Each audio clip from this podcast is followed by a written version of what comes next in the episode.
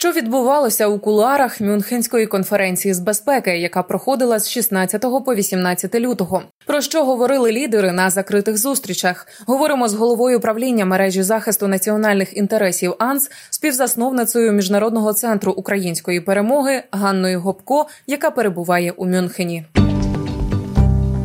Якщо говорити в цілому, то склалося враження все ж позитивне. Підтримка України є, але все це відбувалося на тлі того, як сили оборони виходили з Авдіївки через відсутність необхідної зброї та американської допомоги. Чи говорили про це політики, чи відчували вони певну, ну знаєте, не провину, так але певне, оце якесь таке, що можна було зробити щось більше, щоб цього не трапилося. Ну, власне, про це сцени головної е, Мюнхенської безпекової конференції говорили наші друзі з Данії. Ось говорили наші партнери з Норвегії, з країн Балтії про те, що досить робити заяви чи конференції треба збільшити виробництво зброї, тому що е, ми зобов'язані допомогти Україні виграти війну. Але ви знаєте, попри те, що е, крім такого, якби пробудження і е, бажання пришвидшити виробництво зброї, все одно залишається та кількість не те, що скептиків, але які не хочуть брати на себе тягар відповідальності, особливо бачачи, що відбувається в Сполучених Штатах Америки. От е, Європа прокидається повільніше ніж коаліція зла е, робить нові атаки, наступи, створює нові гібридні театри бойових дій. Тому очевидно, що дуже важливо було те, що президент сказав: не питайте в українців, е, коли завершиться війна, а робіть все, щоб перемогти е, російський імперіалізм. Ну я вже так від себе додаю, тому що не просто тут Путіна треба перемогти, а тут набагато глибша історія. Ну і те, що ми бачимо взагалі в куларах багато було питань. Е, наскільки Україна далі може вести бойові дії? Яка ситуація з мобілізацією? От е, після ем, відставки залужного чи буде краща, ефективніша співпраця між політичним і військовим керівництвом. Тобто ці питання були, але ключове це що робити Європі, е, яка стала заручником е, внутрішньополітичної ситуації в США, жорсткої політизації, яка поставила під загрозу надання Україні допомогу. Які сценарії і що можуть робити більше? На жаль, чіткої відповіді по Таурусам ми не почули від Шольца, але в кулуарах було багато пропозицій, як треба працювати для того, щоб е, все-таки це рішення було як раніше було рішення по танкам. І от хочеться зрозуміти, наскільки європейські лідери розуміють, що Європа може залишитися сам на сам з російською агресією після виборів президента США восени. І чи звучало це у їхніх заявах е, ці побоювання і необхідність посилювати безпеку? От реальні якісь не просто заяви, що звісно треба, а, а реальні, можливо, в кулуарах не публічно. Е, таке не просто звучало. На я брала участь в кількох закритих е, вечерях. Е, вчора в нас ми проводили наш центр захід теж закритого типу, де був генсек НАТО Столтенберг, де був міністр оборони Пісторіус, де були міністри закордонних справ і оборони Швеції, Литви, Естонії, радник президента Макрона і представники американського конгресу. І де з одної сторони був такий стриманий оптимізм, що треба продовжувати шукати шляхи, переконувати республіканців, щоб все-таки ухвалили пакет допомоги. А далі, якщо не буде, то обговорювали зокрема, що буде з НАТО, тому що європейська безпека базується також на е, співпраці Північної Америки з Європою, і е, це взаємовигідно. А що буде, коли дійсно е, американці? в залежності від результатів виборів, е, не будуть ні НАТО підтримувати, взагалі е, НАТО не буде. І який сценарій? Ви знаєте, що Макрон давно вже пропонує ідею е, там стратегічної автономії Європи. Ось багато хто це критикує, але тим не менше зараз реальність така, що треба мати план Б, і це вже не просто план Б, як допомогти Україні, а план Б, що робити Європі, і реально обговорювали механізми, і те, що треба, що прем'єр-міністерка Естонії заявила що треба випустити бонди, як це було під час ковіду, але під збільшення виробництва зброї. От е, багато акцентували, що досі ще присутній страх в лідерів е, поразки Росії, тому що навіть зараз у США у Байдена є можливості надати нам ті озброєння, які є на складах, і навіть не потрібне рішення конгресу, але тим не менше є вагання.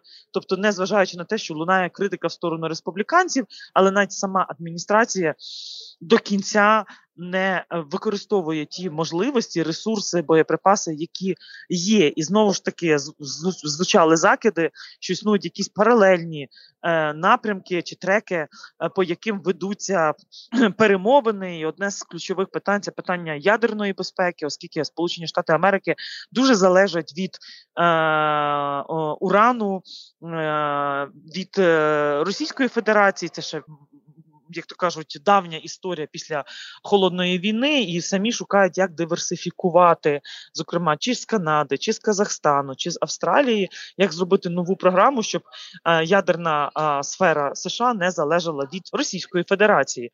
Ось багато говорили про Китай. Так само, от яка ситуація, і були ті скептики, які казали, що якщо не буде американської зброї, то в Україні немає іншого варіанту, як сідати і брати стратегічну паузу і домовлятися.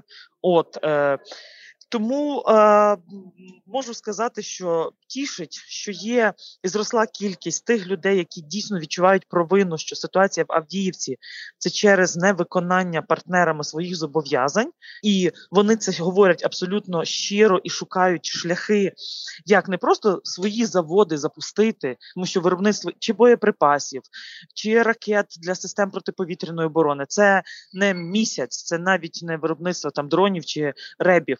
Е, це це більше часу. А е, і була теж така критика, що треба думати не просто як збільшити виробництво і заробляти, тому що зараз не проблема, коли є гроші, е, не проблема гроші, проблема де знайти зброю, а де знайти е, так само гроші, щоб купити в третіх країн, зокрема боєприпаси, те, що нам потрібно зараз.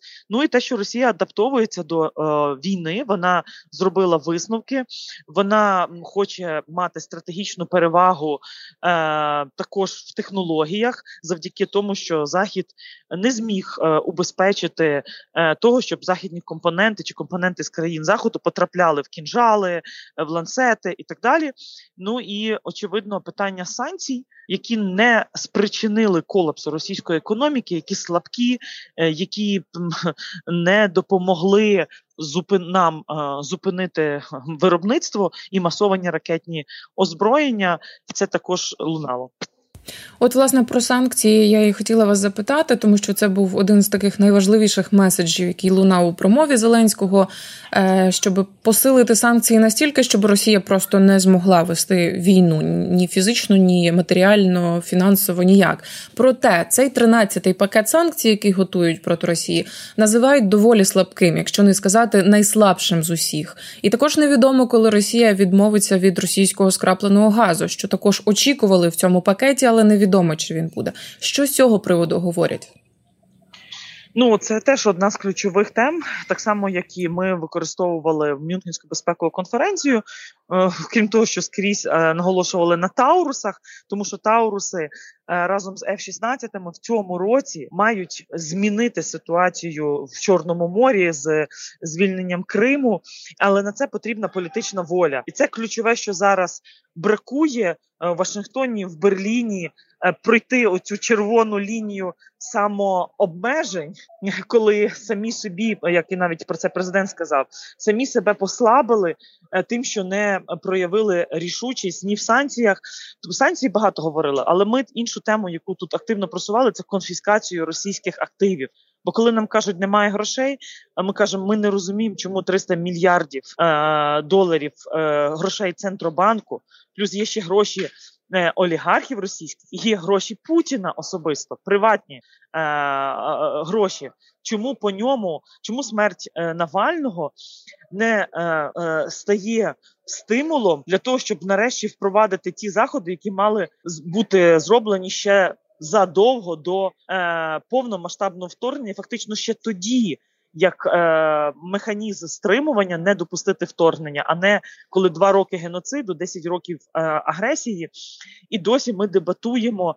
А як на ще кілька російських банків накласти санкції, як включити в список ще кілька олігархів, як обмежити е, російський ВПК, як не не дозволити е, е, критичні Е, різні е, технології, станки і так далі, щоб вони потрапляли до Російської Федерації. Тому ці теми звучали. Багато було ви знаєте таких цинічних ем, е, самовихвалянь. Е, самопохвал зі сторони тих людей, які відповідальні за санкційну політику, і від держдепу, і від Європейського союзу які ми молодці, як багато ми зробили. Бо ще два роки тому ми навіть не уявляли, що Європейський Союз здатен на таке. Ну чесно кажучи, відчуття іншої реальності.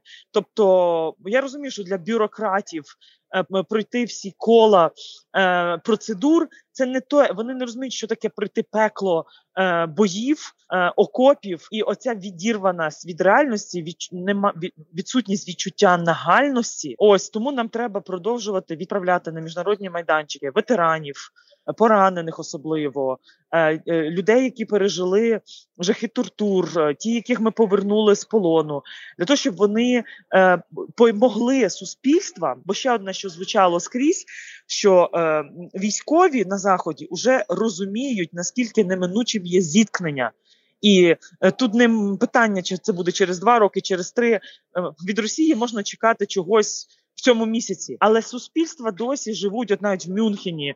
Е, люди спокійно відвідують кафе, тому що останній е, раз 78 років тому тут е, були там постріли. Тому очевидно, ви уявіть собі вже три покоління, які не знають, що таке війна, бомби, ракети і так далі. Тому нам треба постійно про це наголошувати і збивати російський наратив, що це війна проти України, це війна в Європі, і Росія вже атакувала НАТО. Російські ракети вже були на території Польщі, Румунії. І коли ми про це говорили е, натівцям, що була дуже слабка реакція, і що зараз треба демонструвати силу, тому що це єдина мова, яку розуміє РФ. Тобто, ми теж бачимо наскільки непросто розвернути машину е, бюрократії ЄС в санкційній політиці чи НАТО в допомозі Україні сильнішій в Чорному морі, е, в захисті, хоча б західної України, системами протиповітряної оборони. Тобто це ті теми, але зараз є більше відчуття загроз, які наростають для них для заходу, і що вони мало роблять, чим це ще було навіть два роки тому, коли в 22-му році на Мюнхені е, зал розділився. Частина заперечували, що буде велика війна, а частина просто в страху е, не розуміла, що робити, як діяти. І дійсно тоді ми не отримали від НАТО ні захист неба, і це все призвело до цих наслідків. А от в минулому році, 23-му, було забагато оптимізму щодо контрнаступу. Ось і це все. А зараз є вже реалізм. Тільки тепер питання, як це усвідомлення загроз перевести в пришвидшені процедури. Впровадження от політик, які призведуть до реального того, що на полі бою Україна отримає більше зброї, більше технологій, і ми матимемо оцю перевагу саме завдяки ну а і ведемо будемо вести війну асиметрично. Пані Гано, ще захотіла вас запитати, чи вдалося вам відчути, от який присмак залишився у європейських політиків після інтерв'ю Путіна Карлсону? Я впевнена, що всі його дивилися, і які висновки вони зробили? Що Путін хоче домовлятись, чи він маніпулює, чи Путін хоче дочекатися Трампа, чи Путін хоче нападати на е, Польщу? Чи от е, що вони говорять після цього інтерв'ю? Чи вдалося їм ну зрозуміти, хоча б його плани чи натяки? Ну, ви ж знаєте, що саме 2007 року, і тут навіть в кулуарах висять фотографії е, спікерів на Мюнхені різних. Тут є і е, Хіларі Клінтон з Лавровим посміхаються. Ось е, тут є сенатор Маккейн, і є виступ Путіна в 2007 році.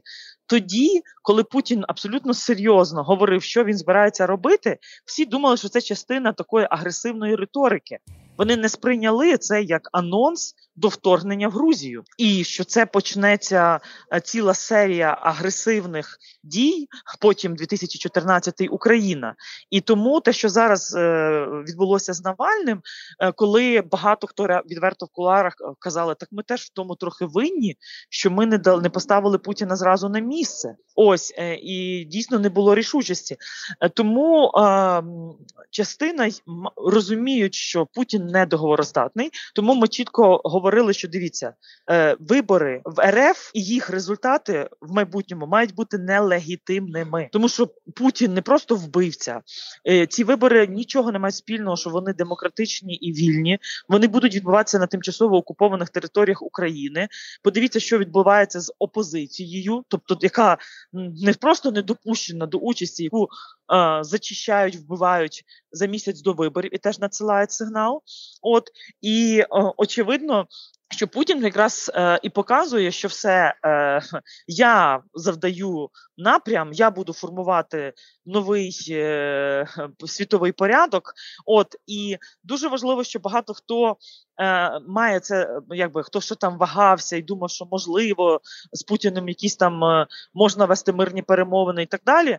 Нарешті розуміють, що все, тобто, це не адекват, який не просто там, як хтось каже, він та він просто зійшов з розуму. Ні, він не зійшов з розуму.